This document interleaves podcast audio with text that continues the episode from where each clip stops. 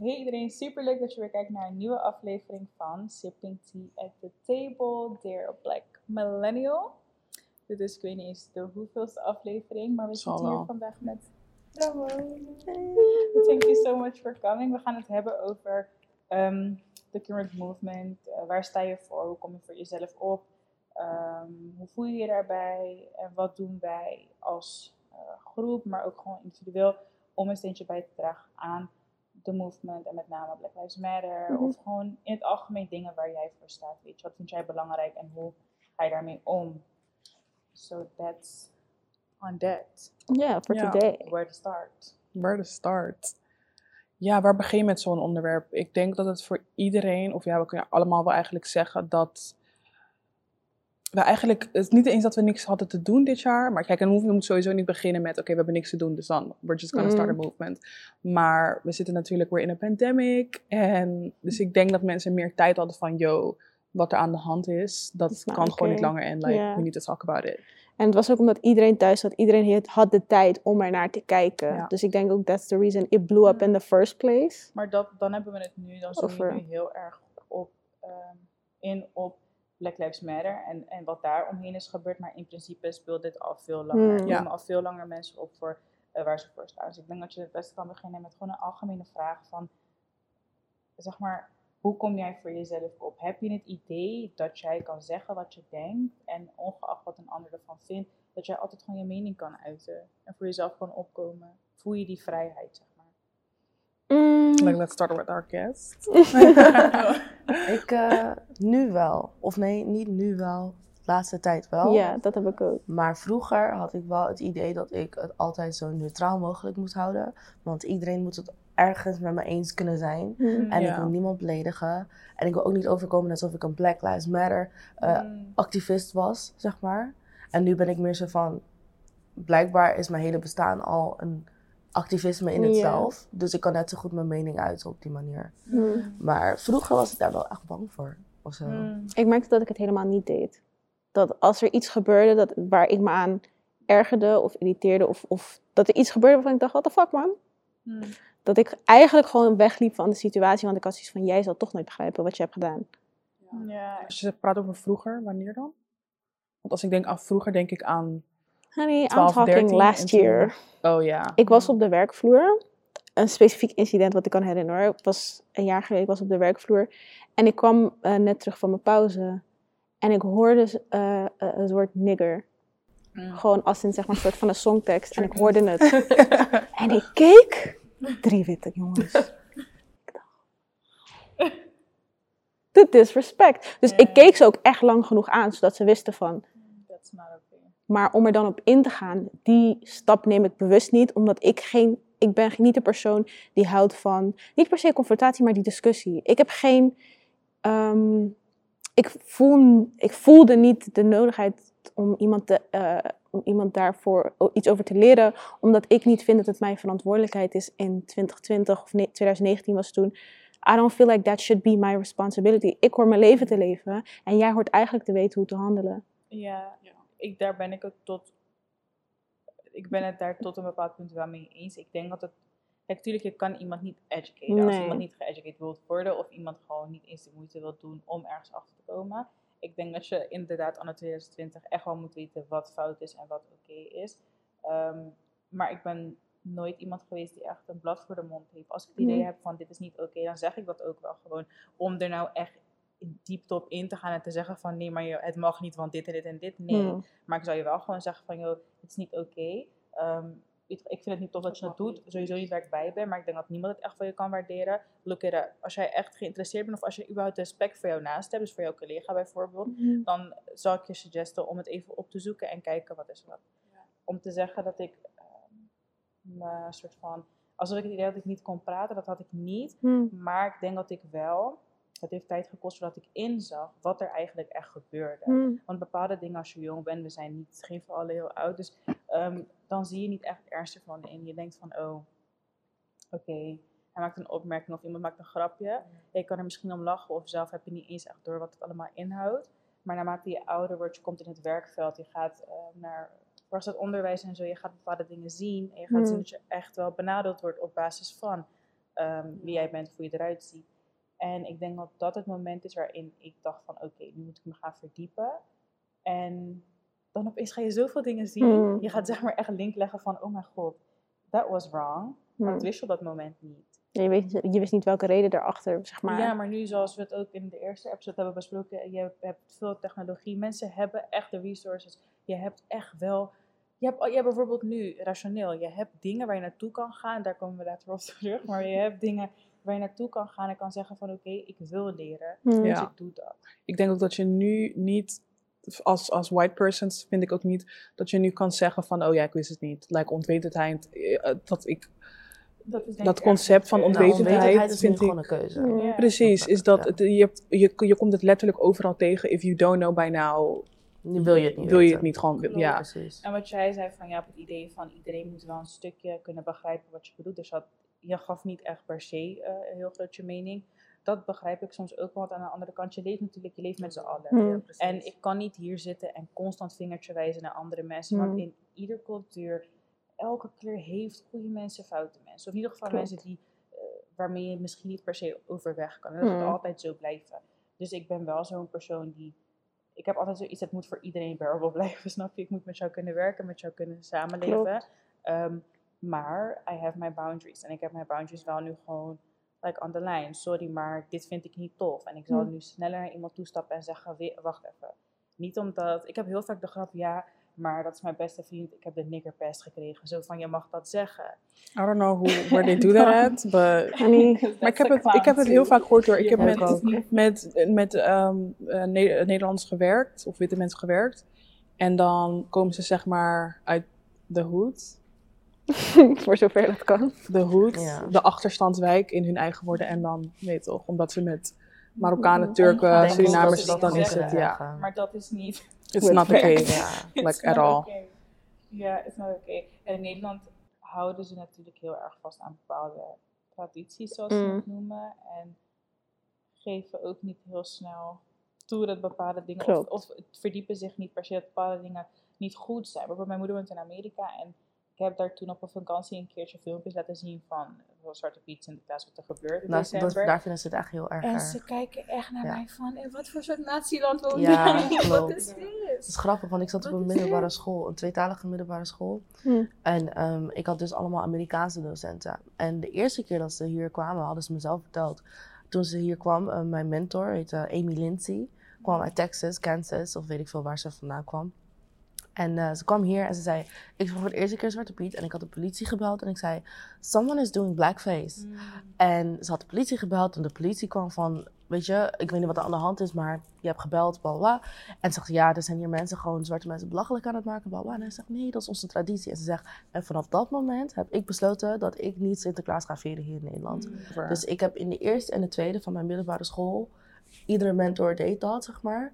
En wij deden gewoon surprises en al die dingen, maar ze hadden niet van die eh, Zwarte Piet poppetjes of Mm. chocolade dingetjes van Zwarte Piet. Dat deed ze nooit, omdat ze dat gewoon zo wrong vond. Maar dat kwam omdat ze hier niet vandaan kwam. Ja. Klopt, dat een, een, een kennis van mij die werkt ook op een, op een school waarbij dus heel veel kinderen komen uit het buitenland. En dus eigenlijk gewoon, weet je, dit niet uh, catch-up. En ehm, op die school willen ze dan ook dat vieren. En toen heeft zij uiteindelijk ook gezegd van, maar what was the reason? Ja. Geef ze dan ook gewoon de...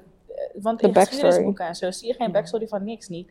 Van Nee. slavernij niet, van hoe Nederland überhaupt al die mensen hier heeft gekregen niet. Nee, Of dat eerlijk is gegaan of hoe dat is Mm. gegaan, dat zie je allemaal Nee. niet terug. Nee, de Gouden laten- Eeuw. Daarom is het laten, we, Ja. laten we dat naar voren brengen dan. Mm. Laten we zulke boeken voorschrijven, laten we die kinderen Mhm. dat zien. Want wat hebben ze aan Zwarte, Zwarte Piet en Sinterklaas? Die kinderen zelf gaan ook denken, what is dit? Ja. Kom hier en mensen lopen gewoon... Maar dat is het ook, is dat het moment dat het eigenlijk niet wordt geleerd op school, dan kom je opeens in de samenleving en, dan denk je van, dat- huh? Wat ik net ook zei, institutioneel en dat soort dingen. Het zit ook heel erg in onderwijs. Ik denk dat het ja. daar zelfs Ik denk dat het daar sowieso begint. Begint Tuurlijk, want je, je, je groeit op en je gaat vanaf, de, vanaf dat je vier bent of zo, toch? Ga je vijf dagen in de week naar school. Je bent daar grootste deel van jouw Het tijd. grootste deel van je opvoeding is ja, op school. is op school. Je En als je daar niks mee krijgt, Ik merk het ook op de Unie. Als ik dan, ehm, dan ben ik op, met mensen, witte mensen, die dan in een eh, dorpje wonen ergens, Mm. en weet ik veel waar. En die zijn, zijn dan naar school gegaan met alleen maar witte docenten, die alleen maar witte principes uitleggen en wat belangrijk is voor witte mensen. En dan komen ze dan in zo'n eh, stad zoals Rotterdam. En dan komen ze op een universiteit zoals Erasmus, waar iedereen verschillend is. We zijn in Rotterdam echt iedereen verschillend. En dan heb ik het gevoel dat zij dan, ehm, dan pas dingen ontdekken van, oh wauw, er is wel racisme. Oh, dat, dat had ik nooit door, weet je. Ik dacht dat dat al lang achterhaald was. En denk ik, dat is niet achterhaald, maar je ziet het niet, want je bent zo in een bubbel. En ik merk het gewoon ook aan mezelf. Ik kom van een middelbare school die zo multicultureel is, open. Eh, ik heb letterlijk als mijn... Ik moest in de derde moet je kiezen voor een bepaald e- soort Engels, English literature of weet ik veel wat. En ik moest kiezen voor het Engels. En voor elke Engels die je koos, was het begin verplicht 12 Years a Slave kijken. Echt? Ja, dat was verplicht. We Can't moesten relate. 12 Years a Slave Can't kijken. relate. Wij. Ja, hadden precies. geschiedenisboeken beginnen volgens mij bij staatsinrichting en dan hebben we het over Ja. staatsinrichting. Maar besef, dat was niet eens geschiedenis. Dat was gewoon Engels. Mm. En dan had je ook nog geschiedenis. Had wij een docent, hij, meneer Verstraten. Hij was zo pro-black. Deze man heeft, ook al stond er niet in het boek, al die dingen uitgelegd. Ja, zo meneer allemaal-. Ja, precies. Dat vond ik zo tof. En ik had een docent. Ik was nog niet eens zo heel geïnteresseerd. Ik was heel erg outspoken, maar ik was niet eens geïnteresseerd Ja. per se in die movement. Of, ik, ik hield me daar niet mee bezig, want ik wilde niet per se... Ik weet dat ik heel erg intimiderend kan overkomen. En ik wilde, ik Mm. wilde ge- geliked worden door iedereen. Ik wilde dat iedereen mij mocht. Dus ik wilde niet, zeg maar, die sterke meningen naar voren Ja. brengen. En wat ik merkte is dat zij zei van... hey, weet je, ik zie dat je gewoon goed kan praten. Lees dit boek. En toen had ze me dat boek gegeven van... um, Why I'm no longer talking to white people about race. Mm. En ze zegt, voor jouw assignment moet je dit boek lezen. Dat is alles wat je hoeft te doen voor dit jaar, zeg maar. Qua essay schrijven en zo, hoef je dit boek te lezen. Ik wil dus een essay over schrijven uit jouw ervaring. En dat was voor mij zo'n eye-opener. En ik ben er echt dankbaar voor, zeg maar, mij door die Ja, journey meenemen. Mm. Het was een witte vrouw. ehm, uit Nederland, maar ze heeft dus in Engeland gewoond en in Mm. Amerika gewoond. Maar ik besefte dat ik vanaf dat moment echt bezig ging zijn met die linkjes leggen. En dat was dan vanaf de derde in de middelbare school. Maar als je kijkt naar witte vrienden die ik had, die hebben die, dat nooit Mm, gehad. Die hebben gehad Gouden Eeuw, eh, weet ik veel wat. En en hebben ze het ook altijd over de goede dingen. De goede Like wat ik dingen. net zei, Omdat alles, eh, kijk, het is, niet, het is niet onlogisch dat mensen die in zo'n omgeving zijn opgegroeid, precies. dat nooit meekrijgen. Omdat, if you don't, als je het niet leert op school, denk je nou echt dat er zoveel mensen gaan uitzoeken wat, zeg maar, racism is, als jij er geen baat bij hebt. Nee. It doesn't affect you, so why would you look it up? nee. Maar ook dat het, het wordt gewoon niet, zeg maar wat ik net zei, de goede dingen is dat we hebben het over de Gouden Eeuw, maar dan praten we van, oh ja, ze gingen naar Indonesië en dan, Mhm. Kruiden en zo. maar like, people were put on boats, you guys. Ja. Ik heb maar Shit, één hoofdstuk erover van, yo, gehad. En ik weet nog dat we, we hadden het erover, over like, middelbare school en hoeveel lessen daarover hebben gehad. En vergeleken met jullie heb ik nog heel veel gehad. ja, je had het over Harriet Tubman, Het, honey. het is Ja. iets, het is iets wat, wat, eh, waarvan ik vind dat het echt ehm, in onderwijs sowieso, daar mag echt naar gekeken worden. Ja. Want in principe leert Nederland kinderen nu wat zij willen leren. Mm. Dat- Ja. Daarom niet de geschiedenis van Nederland, de echte geschiedenis van Nederland. En er wordt te weinig geleerd over de rest, snap je? We wonen in Nederland, het is gewoon multicultureel. Mm. We zijn zwaar in een meerderheid hier in Nederland. Er wonen echt gewoon heel veel. 25% mensen, is, heeft een migratieachtergrond in Daarom. Nederland. Dat is echt heel veel. Dat is En 1 dat op de 4. En dat bedoel ik, dat is oprecht heel erg veel. En ik vind dat je dan ook mag leren over jouw naasten. Jij mag leren over de mensen waarmee jij samenleeft. En dat gebeurt op het moment niet. En ik denk dat het daar al best wel vroeg misgaat. Ja. Het gaat mis bij het feit dat witte mensen denken dat mensen die een migratieachtergrond hebben hier te gast zijn. Mm. Ja, We zijn, hier, ja, we zijn niet te gast. We zijn dus wij moeten te zeg maar van jullie leren en dan, Juist. ja. En ik denk dat Savannah Simons had dit zelf nog heel erg mooi verwoord. Ze zei, als je met iemand, als iemand op bezoek komt in jouw huis, dan zeg je, ik wil graag dat je je schoenen uitdoet bij- als je de deur binnenkomt, het licht uitdoet als je de kamer verlaat. En eh, als je iets pakt uit de koelkast, het weer terugzet. Mm. Maar als je gaat samenwonen met iemand, dan ga je zelf samen beslissen welke bank je koopt, Mm. welke gordijnen je koopt, welke regels je handhaaft. En dat zijn de dingen die we in Nederland moeten leren. We, we gaan niet, ik kom niet op visite, ik kom niet op Nee. bezoek, ik kom niet logeren. Ik kom met je samenwonen. Dus we gaan samen dingen moeten beslissen. En ik, heel veel witte mensen in Nederland hebben nog van, je moet, on- je, moet je aan onze regels houden, ja. Want het is ons land. En ik denk dat het daar al misgaat, die mindset. Waar komt dat vandaan? En dat Mm. komt dan weer uit educatie, Mm. want ja, je krijgt onderwijs en ja, als je niet op een goede manier wordt opgeleid, of op een open manier wordt opgeleid, dan ga je Mhm. altijd denken van, dan word je een beetje fascist of zo. Ik, maar ik denk ook met dat is dat. Ze denk, ik denk dat ze die ge- gedachte hebben omdat de regels die er, die er zijn, de, de, ehm, de spaces die gecreëerd zijn, die zijn ook echt specifiek voor witte mensen gecreëerd. In hun voordeel, ja. Precies, Ja. in, al, in, precies in, hun, voor- in hun voordeel. En het moment dat wij komen, dan is het, oh ja, als wij het ergens zeg maar niet mee eens zijn, dan hebben Mhm. hun zoiets van, je- maar Je ontneemt mij mijn Ja. voordeel en dat is zeg maar... precies, vervelend. precies. Ja, ik vind niet dat het per se onze plek is om altijd mensen te educaten, maar ik ben wel iemand, zoals ik zeg, ik, ik zeg er, ik probeer wel altijd iets mee te geven. Bijvoorbeeld dan ook inderdaad, ik studeer aan Erasmus en ehm, nu hebben we dus online les. Maar voor onderwijsgroepen hebben we dus ehm, apart afgesproken dat we een Zoom-meeting houden met een paar studenten en alvast leerdoelen en zo voorbereiden. En dan zit ik inderdaad ook onder andere met mensen die totaal niet hier wonen of in de buurt wonen. En dus echt gewoon niks meekrijgen van wat er in de grote binnenstad gebeurt. Klopt. En ehm, daar heb ik ook wel eens uiteindelijk eh, aangehaald van, ja, weet je, jullie zitten, ik vind het leuk, je, ik vind jullie echt hartstikke gezellig. En jullie kunnen naar mij kijken en denken, oh, kennen die eh, gezellig? Ik zeg maar, vooral de studie die wij nu volgen, want ik volg rechtsgeleerdheid, dat is in principe geen wereld voor mij. Of op het Mhm. moment niet. Weet je, je moet je eigen geluk leren sowieso hoor. Maar eh, mocht je heel succesvol willen zijn in bepaalde eh, sectoren, moet jij bijvoorbeeld echt wel in, hoe noem je dat, van die studentenverenigingen en zulke dingen. Ja. Je moet je echt implementeren in die mensen. like the racism rooted. Maar hoe kom jij binnen? Snap je, hoe kom jij binnen? Het is in Ja. principe geen plek voor jou. Ehm, Dat is echt zo. en daar begint het al. Dus ik, ik probeer dus, want ik zit voornamelijk wel met echt jonge me- meisjes en jongens in de klas, Mhm. die echt gewoon vanuit VWO zijn gekomen. Ehm, en die zijn echt 17 of zo. Ja, Ja. 18, 18 18 en zo. inderdaad. En dan probeer ik er mee te geven van, weet je, wat je ook doet, weet je, be kind. Weet je, je studeert, deze, je studeert dit en je bent misschien voornemens om naar de grote binnenstad te komen en hier dit Mhm. op te bouwen. Maar doe je ogen niet dicht, snap je? Heb geen oogkleppen op. Ga Ja. gewoon wel om je heen kijken. En als er iets gebeurt, als jij niet het gevoel hebt dat je er wat van kan zeggen, dat is geen probleem. Ik vraag niet van jou dat je constant voor mij opkomt of voor, je, voor andere mensen opkomt. Maar wees er niet blind voor of zo. Ja. het gebeurt.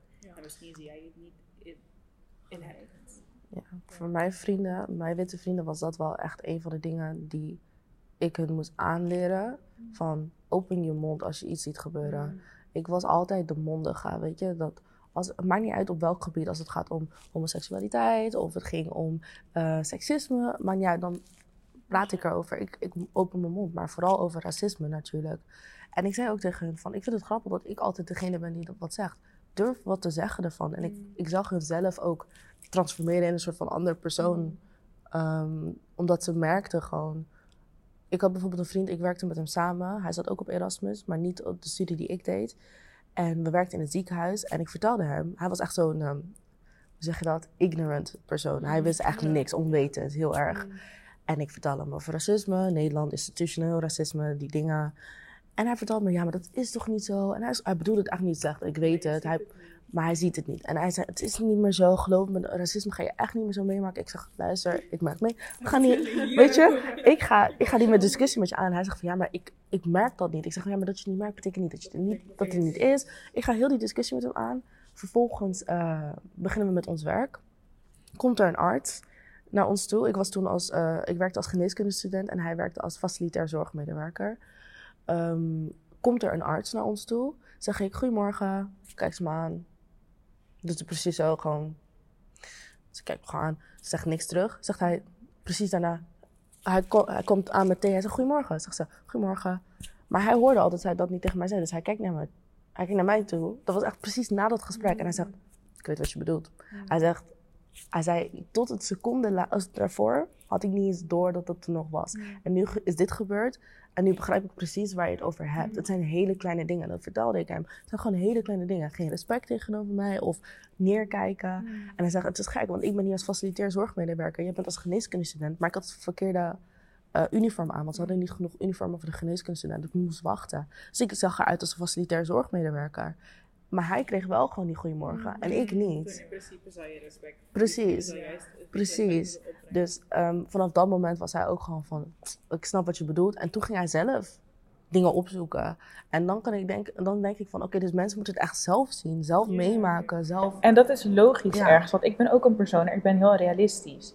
Als ik niet, ehm, als ik iets nog niet heb gezien of er is geen bewijs van, dan denk ik, hmm, ja, je kan altijd twisten en turnen, want je weet niet of het zo is. niet of het waar is. En ik, dat is gewoon iets wat, dat is misschien gewoon mens eigen. Dat denk ik ook. Maar is wel iets wat ik an- altijd aanhaal, ook in het vorige seizoen vaker heb, aan, eh, heb aangehaald, is als ik jou zeg dat het zo is, en vooral op dit gebied, als ik jou zeg dat ik het zo ervaar en het is zo, ga mij niet vertellen dat het niet zo is, omdat jij het niet hebt gezien. Hmm. Snap je? Niet omdat jij het niet hebt gezien, is het er niet. En dat is één ding waar, wat ik wel altijd voorop wil stellen bij mensen, is als jij niet wilt gaan onderzoeken hoe het zit, als het jou niet boeit of als jij daar gewoon niks bij voelt, is echt niet erg hoor. None of my problems. Like, do you.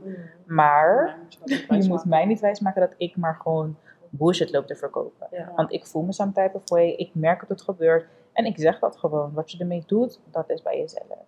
Maar ik vind het daarom wel mooi dat ik bijvoorbeeld ook, dus nu waar jij mee bezig bent en misschien als je daar wat meer over wilt vertellen, maar ook met rationeel. Ehm, je gaf daar net al een paar, hoe noem je dat? Feitjes Mm. uit van hoe bepaalde dingen zitten in Nederland. Ehm, misschien dat je het zelf beter kan vertellen, maar dat is Ja. wel handig. Of dat vind ik wel iets tofs ik voor mensen zelf die ook niks... heel erg. Wat ik heel erg heb gemerkt is ehm, dat in Nederland mensen zich heel erg waarde hechten aan feiten. Wij we hechten geen waarde meer aan ervaring, we hechten waarde aan feiten. En dat platform wat ik was ges- ben gestart samen met twee andere meiden, Rationeel, ehm, is een platform dat eh, op basis van feiten racisme uitlegt in Nederland. Dus we gaan kijken naar wat zijn nou precies de feiten, welke onderzoek heeft het CBS gedaan, Ehm, welke ervaringen zijn er die ook legitiem zijn en ook eh, zijn bewezen als een probleem. Ehm, en dan kan je eigenlijk eh, een, een, een serie gaan opbouwen, een show gaan opbouwen, waar we die dingen uitleggen, concepten uitleggen. We hebben gisteren nog eentje eh, gepost over intersectionaliteit. Ehm, iets wat heel veel mensen niet weten, dat dat bestaat. Ehm, en dan posten we dingen zoals eh, waarom zwarte vrouwen een uniekere positie hebben in de maatschappij dan andere vrouwen in het algemeen. En dan krijg je heel vaak reacties van, ja, maar wat probeer je nou te zeggen dat vrouwen het niet moeilijk hebben, bla bla. Maar wat, het enige wat we proberen te zeggen, en dan leggen we dat ook in de video uit, van ehm, bijvoorbeeld als een zwarte vrouw ben je niet alleen een vrouw, wat, wat leidt tot seksisme, en je bent niet alleen zwart, wat leidt tot discriminatie, je bent zwart en een vrouw. Dus dat betekent dat je een, een, een kruispunt hebt. En dat betekent dus dat er intersectionaliteit is. En ehm, dat wil zeggen dat jij het gewoon extra moeilijk hebt. En zulke dingen leggen we dan uit aan de hand met poppetjes, animaties, eh, voorbeelden. Zodat ze er eigenlijk niet omheen kunnen. Zodat je er niet omheen kan. Ehm, cijfers uit het CBS, eh, echte verhalen, rechtszaken halen we er soms ook bij. Dus dat is gewoon iets wat wij belangrijk vonden om te doen. Het is grappig, want ehm, ons team is volgens mij, als je kijkt naar de videograaf is wit. De regisseur, zij is ook wit. En dan had je Lara, dat is een, uh, Cassidy kent Lara ook, die zit ook in onze organisatie, zij en ik. Zij is gekomen met het idee in principe. Toen heeft ze Sadie en ik erbij gehad. Sadie en ik zijn black. Lara is zo wit als je er maar uit kan zien. Maar haar vader is gewoon echt wel een black man. Maar ze ziet er echt uit als een wit persoon. Dus zij had zelf nooit, eh, of in het verleden, door dat racisme een ding was. Omdat ook al was zij Surinaams, ze ma maakte dat niet mee. Want ze ziet eruit als een wit persoon.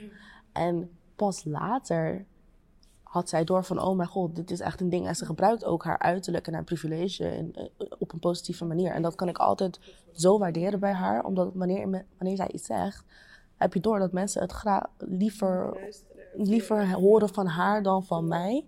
Of van Sadie. Um, en ik vind het wel fijn dat ze dat dan uh, haar...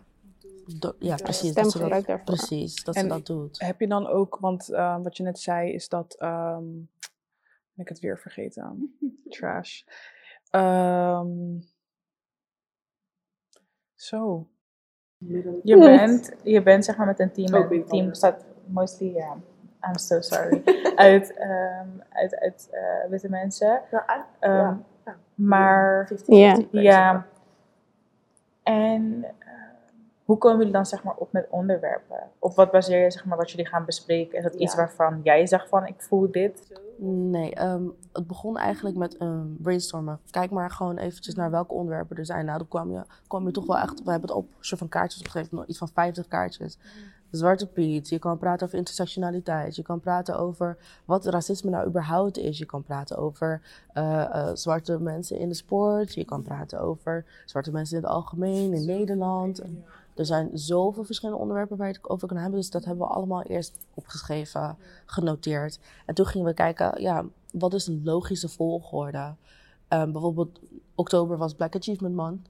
En dat staat in het kader van eh, zwarte successen, zwarte helden en heldinnen. Dat was het thema. Mhm. En toen dachten we, oké, dan moeten we iets doen met zwarte helden en heldinnen. En toen begonnen we met dan zwarte atleten. Weet je, dat is toch wel... ehm, zwarte atleten hebben nog wel een van de, zijn de mensen in Nederland... Als zwarte mensen heb je dan nog wel het meeste respect. Eh, kan je bijna zeggen. Als je atleet bent en je doet het goed, dan juicht iedereen voor je. En ehm, waarom is dat zo? Waarom denken mensen heel vaak dat zwarte atleten ehm, een betere fysieke bouw hebben dan witte atleten? Of dat je het maakt als een zwart persoon. Of dat je er beter uitziet of Mm. goed kan dansen. Of, het ziekenhuis Ja, precies. het denken dat ze een dikkere huid of zo hebben. Ja, en dit heb ik echt heel vaak gehoord toen ik geneeskunde studeerde. En dan dachten we van, oké, dan gaan we het daarover hebben. We hebben sowieso de eerste 15 episodes hadden we al onderwerpen Mhm. ehm, klaar. Ja. Uh, bijvoorbeeld, uh, nou ja, goed, het- we gaan richting december. Dan komt er sowieso een episode over Zwarte Piet uit. En niet, we gaan één episode doen over de feiten en over de ervaringen. Dus Ja. dingen die er zijn gebeurd. Uh, kijk uit Zwarte Piet, hoe ze zijn aangevallen, al die dingen. En we gaan praten over waar komt Zwarte Piet nou echt, echt Ja, vandaan. dat Gewoon heel die belangrijk. onderzoeken. Klopt. Want Ja. er zijn natuurlijk heel veel feiten erover. Maar ik denk dat heel veel mensen soms heel erg dat. dat ehm, je wilt alleen maar, als ik dan zeg van ik vind het niet tof, wil je alleen maar zien wat de feiten zijn. Ja, maar het is helemaal niet de bedoeling. Dus Ja. Kan je mij vertellen welk is, po- maakt zeg niet maar, uit, ja. Dat maakt niet uit voor het gevoel wat ik heb. Ja. Ja, Dus dat het is heel belangrijk cognitieve benoemen. dissonantie. Ja, het, het, heeft, het is heel belangrijk om te benoemen hoe iemand zich ergens bij voelt. En daar, Ja. daar mag je niet blind voor zijn. Nee, klopt. Dat wilde ik dus zeggen net, is dat wat je net zei over, over dat, dat rationeel heel erg gebaseerd is op de feiten. Ja, Maar hebben jullie dan toch gemerkt dat mensen zeggen van, oh ja, nee. ik Dit heb is niet, eh, laatst nog uh, hadden we een video gepost en dan krijg je op YouTube een reactie. En wat was er nou? Dat was een reactie die helemaal ontkracht wat we hebben gezegd. Ja. Nee, het was op, op Instagram. We hadden een klein stukje gepost um, over Lewis Hamilton volgens mij. En dat was dan een arts die experiment, de, experiment deed op um, zwarte mensen. Om te bewijzen dat ze dommer zijn, dikkere huid hebben, pijngrens, bla bla. En toen zei iemand iets wat het totaal ontkracht. En toen dacht ik, je hebt dus die hele video op YouTube niet gekeken. Mm. Maar je hebt alleen maar gekeken naar dit korte stukje waar we iets heel korts uitleggen. En toen heb je Ja. gezegd, uh, maar uh, weet ik veel wat. En dan mm, praat ze gelijk uit hun eigen ervaring. En dan denk Ja. ik, dit is nou het probleem. Je ziet iets, je denkt, oh nee, ik ben het daar niet mee eens. En zonder dat je je erin gaat verdiepen, Mhm. ga je al een mening Ja. uitspreken. En dat is iets wat heel veel witte mensen, vooral in Nederland, doen. Ze kijken niet naar wat, wat er wordt gezegd. Ze, ze focussen zich op één dingetje waar ze zich waar het niet mee eens zijn. En dat, daar maken ze het gesprek over. Mhm. Je kan het zien in die hele discussie met Aquasi. Dat, er was een hele movement die zo dat naar, aan de kant heel wordt geschoven om één ding wat hij heeft Dat gezegd. heeft mij heel erg geërgerd. En dan terzijde wat je vindt van zo'n uitspraak, van wat hij heeft gezegd. Terzijde, ehm, ehm, er, er is natuurlijk heel veel, er zijn heel veel ehm, meningsverschillen, omdat hij daarna een soort van toch wel uit natuurlijk en het is logisch een Ik beetje terugkrabbelt. En daar kan je heel boos om zijn en kan je Ja. mening over hebben, maar alles dat terzijde. Ehm, op het moment dat er zoiets aan de hand is, het is iets prachtigs wat aan de hand is, toch? Dus Black Lives Matter, een hele Mm. movement. Ehm, dat is iets heel moois. Daar kan je echt eh, als, als persoon zelf, als je daar zo zit aan tafel en, zo, en iemand uitnodigt om daarover te praten, zou je jezelf zo erg kunnen educeren en vragen kunnen stellen, eh, mensen kunnen aansporen tot ehm, om ook eens te gaan verdiepen en dingen te doen. Maar er Mhm. wordt nu alleen maar ingezoomd op op. weer iets slechts, Aquatie. iets negatiefs. Op een black man die iets heeft gezegd waar ik het niet mee eens ben. Terwijl het houdt totaal, dat ontkracht alles waar we mee bezig zijn in die hele Mhm. maand, wordt dan aan de kant geschoven voor één uitspraak. En dat is zo rot. En daarom, dus met name, dat is een van de redenen waarom ik wel ehm, graag met jou wilde zitten. Ook omdat je natuurlijk al veel langer bezig bent Mm. dan eh, rationeel. En ik heb er altijd heel veel bewondering voor gehad. Dat je je hebt uitgesproken, maar ook over een onderwerp wat zo gevoelig ligt bij heel veel mensen. Mhm. Dus ik ben, ik ben altijd heel erg benieuwd geweest van, als we terugkijken of teruggaan naar het onderwerp, jezelf uitspreken en in hoeverre kan dat. Je geeft zelf aan, dat doe je nu wel gewoon, want ja, het is wat het is, weet je. Zo voel ik me en dit is hoe ik, eh, hoe ik naar buiten kom. Maar heb je het idee gehad dat je echt, of misschien dat je het kan, kan vertellen ook, over wat heb je gedaan een paar jaar terug en bijvoorbeeld Ja. dus met, ehm, met wie was het, vlakken en zo, Kim Ja. Ja. iedereen. Oké, ja. Dan. Ehm, wat ik had gedaan is, ik, had, ehm, ik spreek me heel vaak uit op social media gewoon tegen bepaalde dingen. Maar ik heb niet het idee altijd dat ik word gehoord. Mm. Maar ik, heb wel, ik had wel altijd het idee dat als ik iets zei op mijn Facebook en het was echt een verhaal of zo, dat mensen het wel altijd lazen. En ik, ehm, ik had een, een post gedaan, een meme-achtige vorm van een post, waar het ging over Zwarte Piet en hoe mensen dat dan altijd ontkrachten dat het niet racistisch is. En eh, nou, dat was best wel grappig, maar dat ging dus gewoon viral. Dat werd heel vaak, ja, het is iets grappigs, het is iets komisch, mensen willen het graag delen Mm. laten zien dat die hele discussie eigenlijk onzinnig is. Dat werd gedeeld en dat werd op een gegeven moment ook gedeeld in de groep Ladies Talk. Ehm, en daaruit is een initiatief gestart om artiesten te benaderen ehm, over wat er gebeurt in Nederland in december in principe. En ehm, wat Zwarte Piet is, blackface in principe.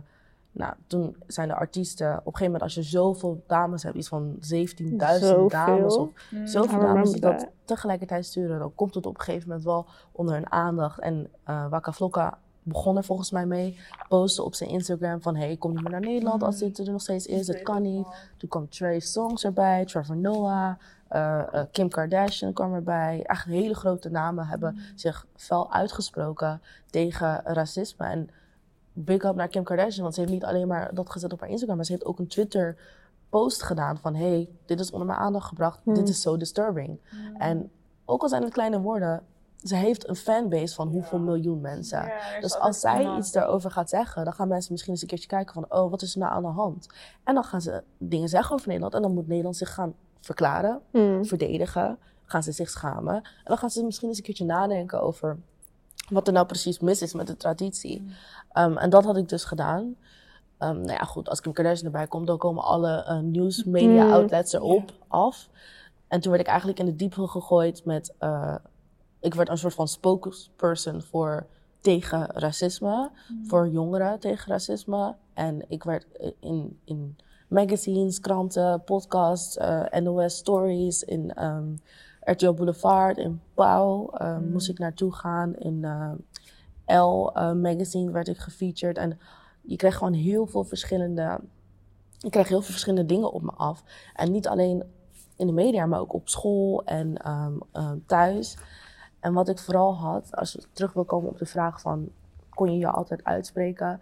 Ik heb zoveel discussies gehad toen die tijd met mijn ouders. Van, mijn ouders waren bang dat ik op tv ging en me zouden, zou Mhm. uitspraken, uitspreken daarover. Begrijpelijk. Ehm, ze waren, mijn moeder vooral was heel erg fel tegen dat ik op tv kwam. Ik werd uitgenodigd door Bo en ik werd uitgenodigd door Pauw. Ik weet niet of jullie kijken naar tv, ik weet niet of jullie Bo kennen. Ja, boven. Mm. Bo en. Pauw. Ja. Ja, precies. En ik had toen al gezegd, ik ga niet naar Bo. Ehm, want deze man laat niemand uitpraten. En hij is hier eigenlijk om jou te trappen. Om jou eh, in een valkuil te zetten. En je dan schaakmat te zetten. Daar heb ik helemaal geen zin in. En ik was ook veel te jong om die discussie dan echt goed aan te gaan. Mm. Want dat wist ik zelf ook wel. Maar ik heb wel ja gezegd tegen Pauw. Ehm, omdat ik vond dat als jij het spotlight krijgt om aandacht te eh, schenken aan een bepaald onderwerp wat Mm. jij belangrijk vindt, vind ik niet dat je die kans zomaar moet laten gaan. Ehm, dan, eh, als jij, als jij nee zegt, gaan ze echt niemand anders vragen hoor, voor dat onderwerp. Ze gaan gewoon zeggen, oké, nou ja, goed, jammer dat je niet wil komen. We gaan er praten over, eh, weet ik veel, hooligans. dus ik dacht, nee, ik ga gewoon mijn kans pakken en ik ga daar gewoon over praten. Maar het moment dat ik in Paal was voorgekomen, nou, toen ging het eigenlijk een beetje, eh, werd een beetje losgeslagen. Ik werd uitgenodigd naar Belgische tv-programma's, naar, eh, eh, op een gegeven moment werd ik gebeld door redacties van RTL Boulevard, NOS, die talkshow, die talkshow. En mijn moeder zei, ik wil niet dat je gaat, want je, wordt, je gaat een zondebok worden. En ik zeg ze van, en ik zei tegen haar, maar mama, ik, dan zeg ik, je gaat een soort van Nee. Sylvana Simons worden. Klopt. En ze zegt, maar kijk maar wat er gaat gebeuren met Aquasi. Toen had ze het al soort van voorspeld. Aquasi gaat ook die richting op. Ik zeg, ja, maar mama, het verschil tussen hun, of tussen hen en mij, is het feit dat ik heel erg genuanceerd praat. Mhm. En wat je heel erg hebt bij Sylvana Simons en Aquasi, is dat ze heel fel zijn.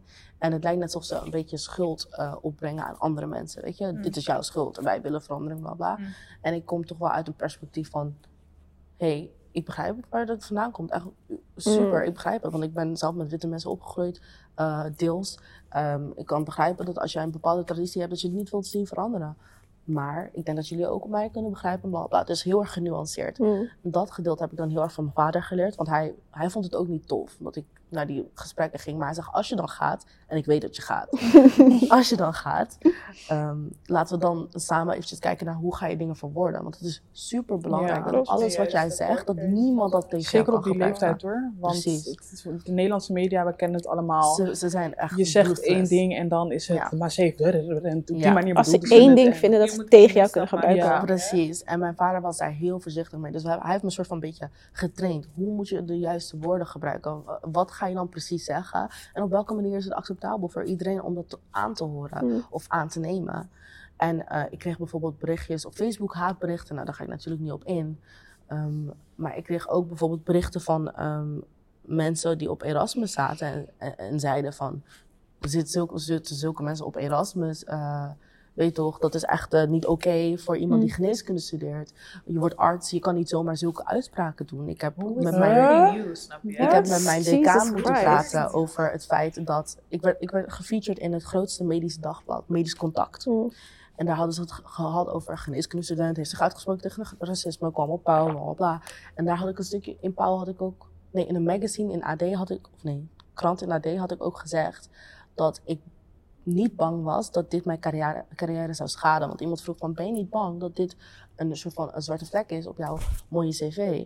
En ik zei, als het uitspreken tegen racisme een zwarte vlek is op mijn cv, dan wil ik niet werken waar ik moet werken. Nee. Ehm, want dan betekent dat er iets heel erg mis is met jullie mindset en Mhm. niet met die van mij. Uitspreken tegen racisme moet nooit iets negatiefs zijn, iets wat, wat jou benadeelt. Ja. En toen zei ze, oké, daar heb je wel gelijk. Ik zeg, ja, precies. Dus iedereen die dan zegt van, kijk je uit met je carrière, moet je eigenlijk eens een keertje naar jezelf gaan kijken en denken, Ja. waarom denk je precies dat dat eh, mijn carrière zou moeten schaden? Ehm, dus ik heb daar ehm, heel veel gesprekken mee moeten hebben over mensen op mijn unie. En wat ik heel erg doorhad, is dat ik een, op mijn unie werd ik een spokesperson voor alle zwarte mensen in Nederland natuurlijk. Mm. Ehm, als er iets ging over racisme of er ging iets over zwarte mensen, toen werd ik gewoon uitgenodigd naar lectures, naar eh, lezingen, weet je, van die dingen, werd ik uitgenodigd om te praten. En op de Unie zelf, want ik zat niet op uh, Woudenstein, maar ik zat op, ehm, in het ziekenhuis, Erasmus MC, daar heb je dan een onderwijscentrum. Ja. En als je geneeskunde studeert, dan moet je daar naartoe. En ik werd gewoon door mensen benaderd in het zesde jaar, ik zat toen in het eerste jaar, het zesde jaar, en die zeiden, hé, hey, wat je doet is super tof en zo. Uh, maar ik werd ook door mensen benaderd zeggen, ja, ik ben het gewoon echt niet met je eens. En ik vind het eigenlijk best wel jammer dat je uh, mensen uit Erasmus eigenlijk representeert daar, dat wij allemaal zo denken. En um, ik kreeg allemaal dingen over me heen en ik moest me, ik was geforceerd om me te verdiepen, om betere argumenten te geven. Ja. Want op een gegeven moment ga je jezelf herhalen, kom je niet eigenlijk uit wat je precies wilt zeggen. Nou, ik moest boeken gaan lezen, ik moest dit gaan kijken. Gelukkig heb ik een hele slimme vader die van alles weet, die me allemaal dingen kan vertellen. En ja, ik, heb, uh, ik ben zelf gestopt met geneeskunde. Niet omdat ik uh, niet aankon of weet ik veel wat, maar het was gewoon, het zat mij niet meer lekker of zo. Ja. Als je op een gegeven moment je eigen passie gaat vinden, de dingen die je leuk vindt om te doen, politiek en al die dingen, en je merkt dat geneeskunde je een soort van grens is, Ja. te zeggen van, nou je kan het zeggen, maar je mag niet echt je mening uitspreken, maar je mag wel mee met, doen met de discussie, maar je moet wel rekening houden dat dit je carrière kan schaden. Ja. Heel vervelend. Um, in elk opzicht. En ik merkte ook gewoon dat in de, in, de, in de lessen waren er heel veel dingen die mij stoorden. Gewoon dat. Uh, er was een les waar er werd gezegd dat zwarte mensen in het algemeen uh, lager IQ hebben dan witte mensen. Um, oh no, nou, ik heb daar een discussie maar... over gevoerd. Echt gewoon in de collegezaal met 400 mensen. Oké, okay, waar is dit op gebaseerd dan? Oké, okay, kan, je dat, kan je dat onderzoek laten zien? Want je, je zegt nu iets en al deze mensen gaan dit nu van jou aannemen. Maar jij hebt maar, ons, jij hebt maar niet laten zien waar je dit vandaan hebt gehaald. Weet je, je zegt het nu, omdat je zegt dat het komt uit een uh, onderzoek. Laat het onderzoek zien dan. En wel, hoe hebben ze dat onderzoek gedaan dan? Was het een juist onderzoek? Weet je, welke mensen hebben ze genomen? Wat zwarte mensen in Afrika die geen educatie hebben, of zwarte mensen hier in Nederland die wel educatie hebben? Wat, Klopt. Precies. Het is dus ook dan... dat het, ze kunnen het ook heel moeilijk onderbouwen. Tuurlijk. Is dat het moment dat je, dat je zegt van ik vind dit omdat, of ik vind dit punt, dan kan ik al geen discussie met jou voeren. Het moment dat jij echt gewoon gaat beargumenteren van yo, yes. ik heb het hier gelezen en dan kan ik jou uitleggen van wat jij zegt klopt niet. Nee, of klopt je, wel, maar... Of klopt wel, maar precies, je kan wel een beetje van elkaar ja, ja. sparren eigenlijk. Ik merk, zeg maar, de beste tip die ik daarover heb gehad, op het moment dat ik, zeg maar, ik vind het heel moeilijk om tegen mensen te zeggen van, jij zit fout. Want op het moment dat je mensen gaat aanvallen, dan automatisch komt er een blokkade en dan vinden ze dat ze zichzelf moeten um, verdedigen. Dus de beste tip die ik daarover heb gehad, ook in, zeg maar, wij waren toen naar een evenement gaan in Amsterdam. Ehm, en het was een beetje, ehm, mensen gaven elkaar tips en like their experience in the world. En de beste tip die ik toen heb gehad is dat de makkelijkste manier om mensen te laten zien dat, je, dat ze ehm, een argument hebben wat eigenlijk nergens op slaat, is om door te vragen. Op het moment dat hun zeggen, ik vind dit en dit en dit, Waarom? maar waarom vind je dat? Ja. En dan, je kan zeg maar blijven doorvragen tot er eigenlijk hun ook doorhebben van... Wat ik zeg is echt bullshit, ja. Of Dat maar is ja, niet per se bullshit, maar het is jouw waarheid. Ja. Mhm. Ja. Waar baseer je jouw waarheid op? Meestal komt dat dus uit Ja. je opvoeding, of dan school, of de mensen om je heen. En dat is logisch. Ik bedoel, jij weet alleen wat jou... De wereld heeft invloed op jou, snap je? Je zal denken dat je ouders daar het meest, meeste inbreng in hebben, maar dat is in principe niet zo. Nee. Want het is echt gewoon de mensen waar- je onder komt elke dag. Dus Ja. het is niet erg als je bepaalde gedachten hebt en Mhm. dingen. Maar probeer in een wereld waar je met elkaar leeft, toch ook altijd interesse te tonen in dat van een ander. Of in ieder geval nooit iemand te bashen, want, omdat jij iets niet door hebt of jij iets niet zo bekijkt.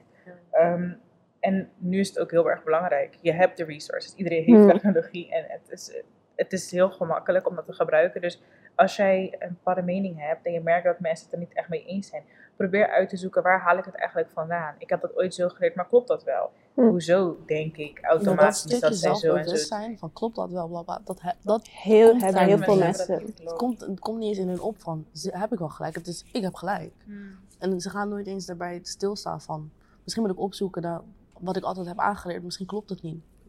Dat is voor hun niet eens een optie. Mm. En wat je zei van dat doorvragen, dat is voor mij ook een heel mooi steun, steun, ge- goede steun geweest voor wanneer ik mijn punt probeerde uit te leggen. En vooral op de Unie, dat ik dingen ging vragen van, oké, maar waar denk je dan dat het vandaan komt?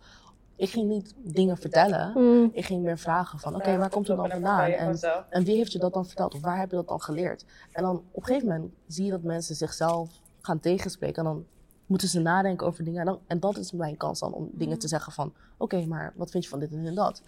En dan later gaan mensen denken... Misschien hebben ze niet, zijn ze het niet meteen met je eens. Gaan ze naar huis, komen ze na een paar gesprekken terug... en dan zeggen ze... Ik heb wel... Probeer iemand Ja. aan het denken te zetten. Kijk, ik ga niet voor jou Precies. nadenken, snap je? Nee. Want dan ga ik mezelf echt moe maken en ik ga je toch niet kunnen leren wat ik wil. Je gaat, het, Dus je ik gaat nooit van mij probeer aannemen. altijd iets te zeggen of iets te doen waardoor diegene denkt van oké, is goed.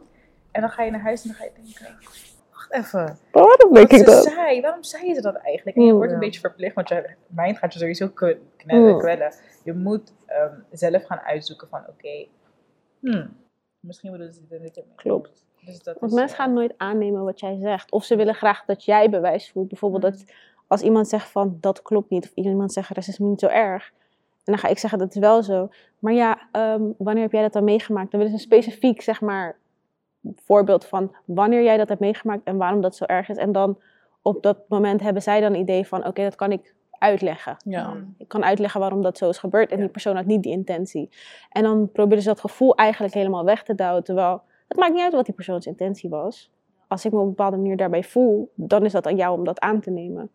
Maar dat is heel, altijd heel moeilijk. als je ook kijkt naar wat we dus nu allemaal doen, want we doen wel degelijk iets waarmee we eigenlijk onze mening uiten. Snap je? Bijvoorbeeld, we Hmm. hebben nu een eh, podcast, we hebben dat ook, volgens mij hebben we dat, ik weet niet of dat een keer hebben verteld, maar we, eh, we zijn seizoen 1 begonnen met actuele onderwerpen, zeg maar.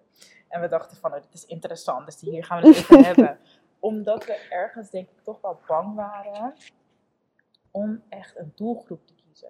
Maar dat is eigenlijk stap 1 van een bedrijf. Is als je, je moet een doelgroep hebben. Je moet weten voor wie je het doet, waarom je het doet. Ehm, en toen heb ik een keer gesproken met de dame van Alien Mag. En toen zei ze ook tegen mij van, wat is jullie, wat is jullie doel? Wat is jullie doelgroep? Wat, wat willen jullie hiermee bereiken? En toen dacht ik, ja, ik had hen gebeld in de auto. Boos, hè. Ik zeg, luister dan, we moeten dingen anders gaan doen. En gewoon unapologetic. wil, Unapologetic is moeten we gewoon ehm, staan voor wie we zijn. Mm. Ik kan niet meer vertellen dan wie ik ben, toch? En hoe ik dingen ervaar. En toen hebben we gezegd van, nou ja, is het erg om een podcast toe te wijden aan je eigen mensen? Mm. Nee, dat vond ik op dat moment en dat vind ik nog steeds niet. Want er, is zoveel, er zijn zoveel podcasts, eh, talkshows die voor iedereen Mm. zijn. Dit is ook voor iedereen. Want als je hier komt en, en dit gesprek bijvoorbeeld terugluistert, dan ehm, zou jij daar zelf ook, als jij niet een black girl of guy bent, ook echt wel informatie uit kunnen halen. Maar je toch, wat je ziet, dat is wel Wat je krijgt. vet. Ja. Snap je? Ik kan niet vertellen hoe iets is uit het perspectief van een wit Ja. persoon, want ik ben geen wit persoon. Mm. Dus ehm, toen hebben we wel gewoon bewust die keuze gemaakt van oké, wat is onze doelgroep? We zijn toen begonnen met Dear Black Girl. En dat was gewoon echt de black woman. Ehm, omdat dat is wie wij zijn en wat we eh, weten, snap je? Dus Mm. ik denk we proberen altijd sowieso ons mening te geven of dingen te, te verwoorden op een manier waarbij je eh, als niet zwart persoon toch wel iets eruit kan halen. Ehm, dat sowieso. Het is niet dat ik zeg van als je wit bent, kijk je? Ja, dat zeker niet.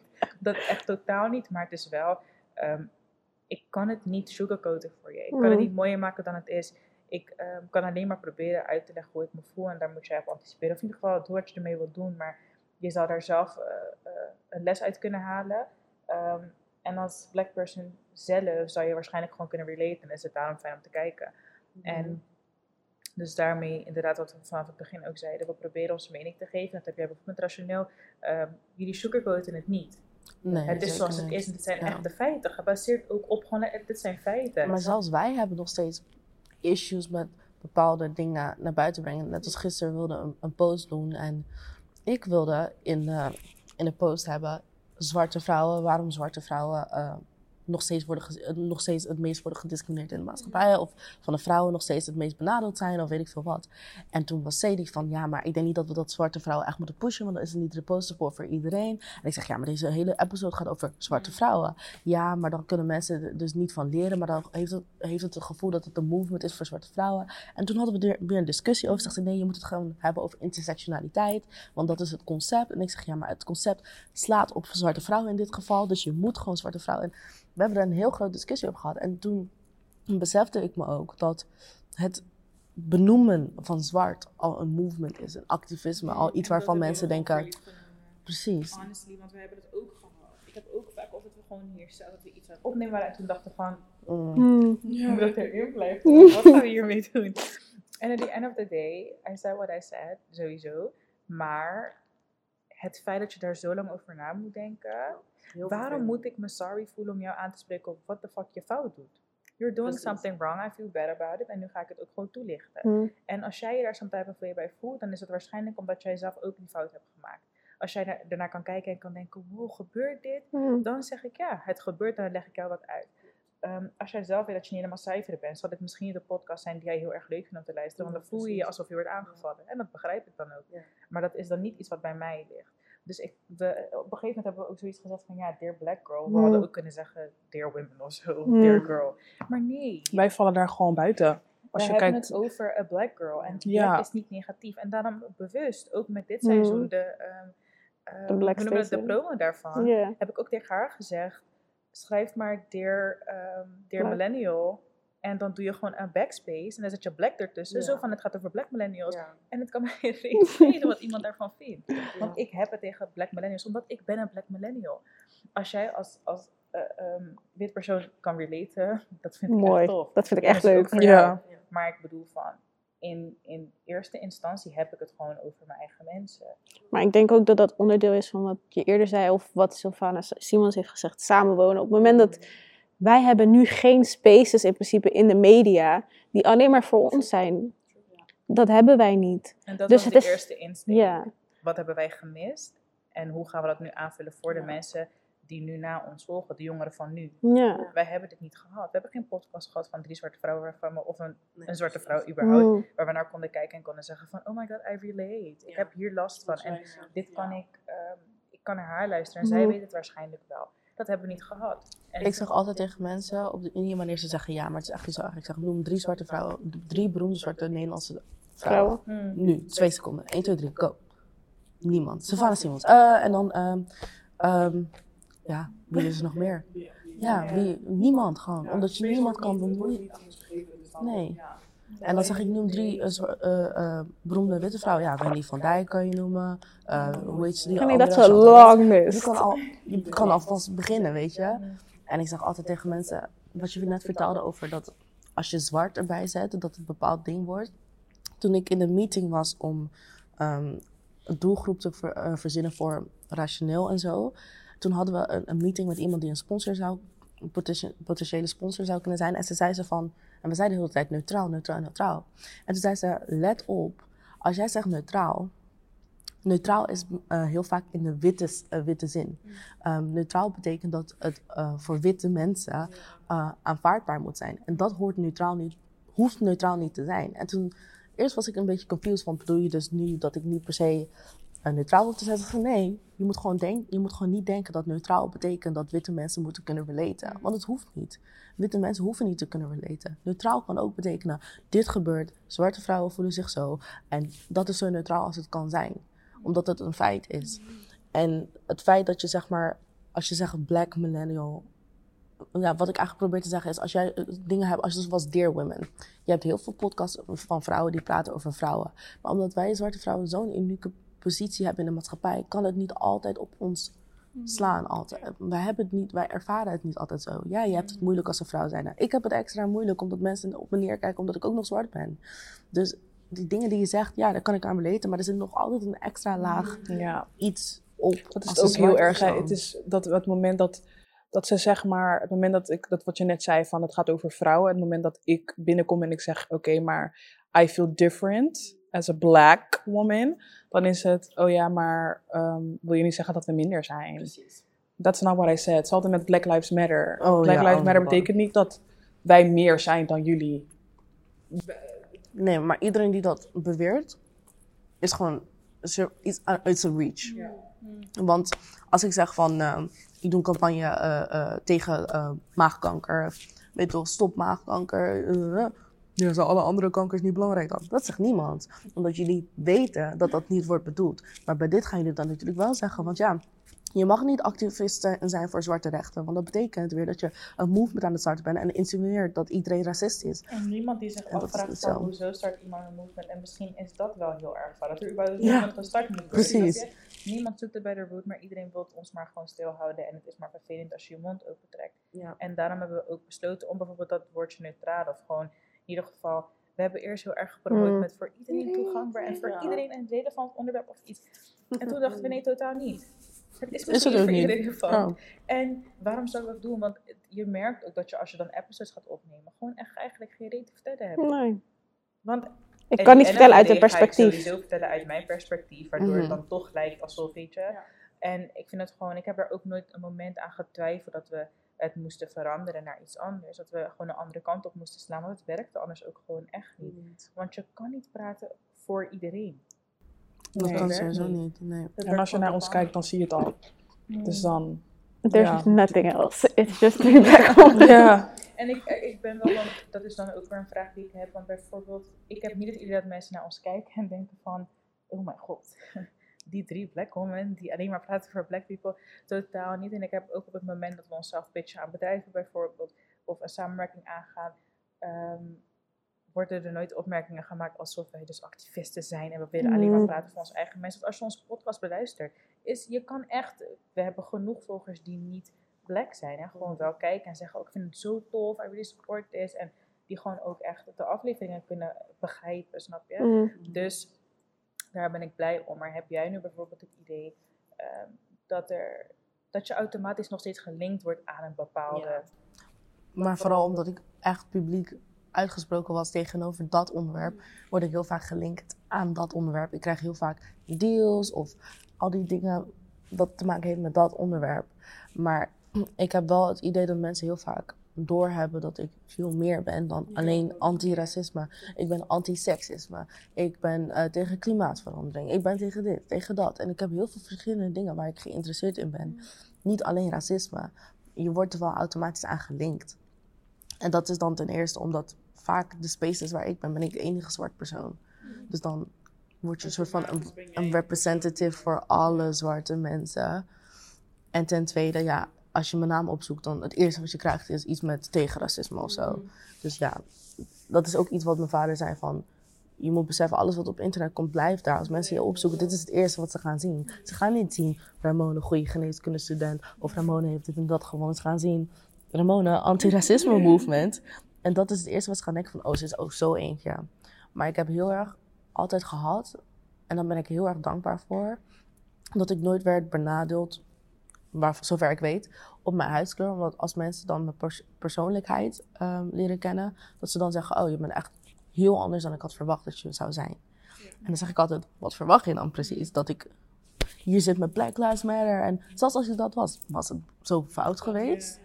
Ehm, en zegt ze, nee, maar je bent heel erg toeg- toegankelijk. Je kan heel makkelijk met je praten. Terwijl ik dacht dat dat niet zo was. Dat ik, dat ik een hele lecture zou krijgen over waarom ik slecht was. Terwijl ik nu gewoon in gesprek ga van waarom je denkt dat ik zo ben. Snap je? Ja, we moeten ook niet Dus- dat mensen dus bang zijn van confrontatie. Heel Ja, vaak. Vooral wanneer je niet echt de geschiedenis weet, maar je weet gewoon niet beter dan dat. Jouw Ja. mening, je, je, dat is jouw eigen, dus je weet niet beter. Ja. Dan is het niet fijn voor jou om in een ruimte te zijn met mensen die alles er, of nou ja, veel erover weten en jou wel zouden kunnen vertellen wat er Klopt. dus helemaal Klopt. gaat. Ehm, merk en heel veel mensen worden daar oncomfortabel van. En Ja. inderdaad, ik ben nooit eh, direct echt benadeeld. Heb ik het idee gehad, omdat zodra je met me praat, je wel ziet van, oh, Ja. het is niet alleen dat en het is niet per se, per se wat ik verwacht van een black woman misschien.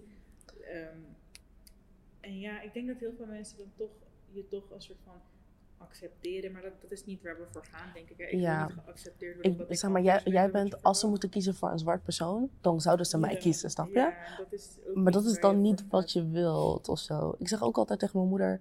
Het was dan dus bij die studentenverenigingen, studieverenigingen, commissies waar ik in wilde. Er is altijd ruimte voor één allochtoon, één, één Dat- is buitenlander. Dat zeggen we ook toen wij in Amsterdam bij zo'n eh, een soort van, ja, we noemen het panel waren. Toen gaf een meisje ook eerlijk toe en zei het iets met, ook iets in het ziekenhuis, Ja, of ja. iets. Maar ehm, zij wilde naar die studie en toen hadden ze Mm. ook gewoon echt uiteindelijk gezegd van, ja, er, er zijn al genoeg. We hebben er al aangenomen. Ja, Mhm. er genoeg, dus er eigenlijk geen plek. Mhm. En Dat is, dat je, want je praat er nu over, maar het gebeurt. Dat is iemands droom. Dat is gewoon zijn werk daar heel de leven naartoe. Dat Mhm. is iemands droom. En dat wordt gewoon afgepakt om based on her skin color. Mhm. Actually. Dat had niets te maken met voorkennis, weet ik. Ja. Based on the fact dat zij niet Dat heb ik dus heel erg gemerkt in, op de Unie, in de commissies. Het was altijd van, ja, we hebben al twee zwarte mensen. Zelfs de diversiteitscommissie, die mijn, een goede vriend van mij was gestart. Hij zat op mijn school, hij zat in de zesde toen ik in de derde zat of zo. Hij was het gestart op de geneeskunde. Diversiteitscommissie, hij heet Nizar Al-Manousi. Speelt ook in Mokro Mafia, ik ben echt heel trots op hem. Hij was ook laatst bij Pauw. En hij heeft het gestart. Hij zegt tegen mij, join die commissie. Ik wil dat jij later hoofd wordt van de commissie, bla bla bla. Ik kom niet binnen, maar mijn Belgische witte vriend wel. En waarom? Er is al een zwart persoon. Dat zeggen ze niet, natuurlijk. Maar dat zag ik. Maar waar, where does that make sense? Hoe heb je een diverse... Dat zei ik ook. En weet je wat die guy zei? Natuurlijk, ik hou van mijn witte vrienden. Hij zei ze van, ja, ik wil er niet in als zij er niet in komt. Want zij is echt die persoon die je moet hebben voor de diversiteitscommissie. En ik ben hier om meer te leren over diversiteit. En toen was, ja, ehm, die commissie zelf mogen niet kiezen wie erin komt. Dat is de studenten, een studievereniging die kiest. Vriendjespolitiek. Ze kijken naar je foto's. Ze denken, nou, die willen we niet erin hebben. En toen heeft die, eh, toen heeft die hoofd van de diversiteitscommissie gezegd van... Oké, je bent er niet officieel in, maar ik wil je wel hebben bij de meetings, bij de dit, bij de dat. Ik zeg, oké, prima. Dat wil ik wel doen. Maar dat was pas na die hele movement van... Toen ik op tv kwam en zo. Dus ik- toen zei ik van, dus pas als ik recognition heb gekregen voor wat ik heb gedaan... Kan je zeggen van, oh, kom er maar bij. We, we, we willen je graag eh, hebben. Dus ik moet iets bijzonders gedaan hebben om als zwart persoon gekozen te worden, zeg maar. Nou, daar was, dan was ik echt... Toen zei ik, nee, ik wil het niet meer. Je kan wel stellen dat as een millennial en nu dus- ook gewoon black millennial, dat we wel een beetje voor lief nemen dat, dat, dat bijvoorbeeld alles op internet blijft staan. We nemen maar voor lief dat deze podcast gewoon altijd op Mm. YouTube is en op andere platforms staat. Eh, we nemen dat voor lief omdat we wel echt gaan voor a change. Want dat is ook echt eh intentie, de insteek van deze eh, episode is gewoon staan voor wat je staat. Niet bang zijn voor wat de ander zegt. En voor de ene is het weggelegd om dat te doen op de voorgrond en voor de ander niet. En dat is ook Prima. Echt prima, maar probeer zoals ik zeg, je oogkleppen op te doen. Eh, doe niet alsof je het niet ziet op de andere kant op kijken omdat jij het goed hebt en de rest, dan hou ik mezelf maar liever afgezonderd. Ja. Maar dat werkt ook niet. En ik denk dat dat wel echt iets kan merken steeds aan millennials. Je wilt Mhm. change, je wilt gewoon een better life voor jezelf, maar ook voor wat je hiernaast, eh voor je kinderen bijvoorbeeld. Ehm, en we zijn niet echt bang om te catch some heat, you know. We don't care. dus dat is wel echt iets moois. Dat is wel iets moois. Het is ook dat mensen, like, if you don't agree, ja, wat kan ik eraan doen? Precies. At this point, als je niet meer met me eens bent, is het gewoon een keuze. Zo zie ik het echt, ja. Is het Het is je zaak. maar echt. Dus ik denk, Dat, ja. Hey, interesting. Ja, Zou toch het maar, het is fijn dat we dat we in ieder geval alle vier wel het idee hebben dat we kunnen zeggen wat we willen zeggen. Ik bedoel, we Mm. zitten hier in een openbare ruimte. Er zullen genoeg mensen zijn die het of meeluisteren of wel horen. Ehm, en er is niemand die wat heeft gezegd. Dus ik denk, hè, dat, daar is, dat is al een begin, maar dat kan ook niet altijd. Er zal maar net iemand langskomen die zegt, oh, ik Ik ben het hier. Ja, ik heb, het, ik heb wel eens gehad dat ik met mensen zat en dat ik het erover had. Witte mensen van mijn unie dan weer, vrienden. En dat ze dan zeiden van, kan je wat zachter praten? Omdat er mensen dan langsliepen. Dan zeg ik, hoezo dan? Omdat ik praat over Zwarte Piet en dat ik het niet wil, moet ik zachter praten. Omdat ik misschien op iemands steentjes aan het trappen ben. I don't think so. Ik ga gewoon even hard praten. Iedereen mag weten hoe ik erin sta. En het is ook best wel normaal dat ik er zo in sta. En als je iets te zeggen hebt, dan ga ik graag die discussie met je aan. Maar ik ga mijn mond niet snoeren voor jouw white fragility, zeg maar. inderdaad. Nee, dat is wel... eh, so we agree, man. Yes, we Ja, we do. kunnen praten over wat we willen praten. Als je met een van ons wilt praten. Ik weet niet hoe Ramona erin staat, maar als je met een van ons wilt praten of toch wat meer wilt weten over bepaalde onderwerpen Mm. en hoezo. Of, hoe, of wat jij zou kunnen doen om misschien, ehm want we gaven aan, we hebben niet altijd het idee gehad dat we konden praten. Wat hebben wij gedaan om tot dat punt te komen? What did it take? Als je dat wilt weten, stuur ons een berichtje. of DM. Kan privé, kan ook gewoon. weet je toch? Step. Als je wilt. En on that note. Thanks for coming, obviously. Dat was echt my pleasure. Het was echt leuk. Gezellig. Oh. Oh. nu we zien jullie heel graag weer bij een volgende episode. Vergeet niet te subscriben, te delen, te liken en whatnot. En neem ook een kijkje op Rationeel. Of course, ook op YouTube te vinden. Ja. En. Instagram. En Instagram. We zullen een linkje in de description zetten, like always. Bye!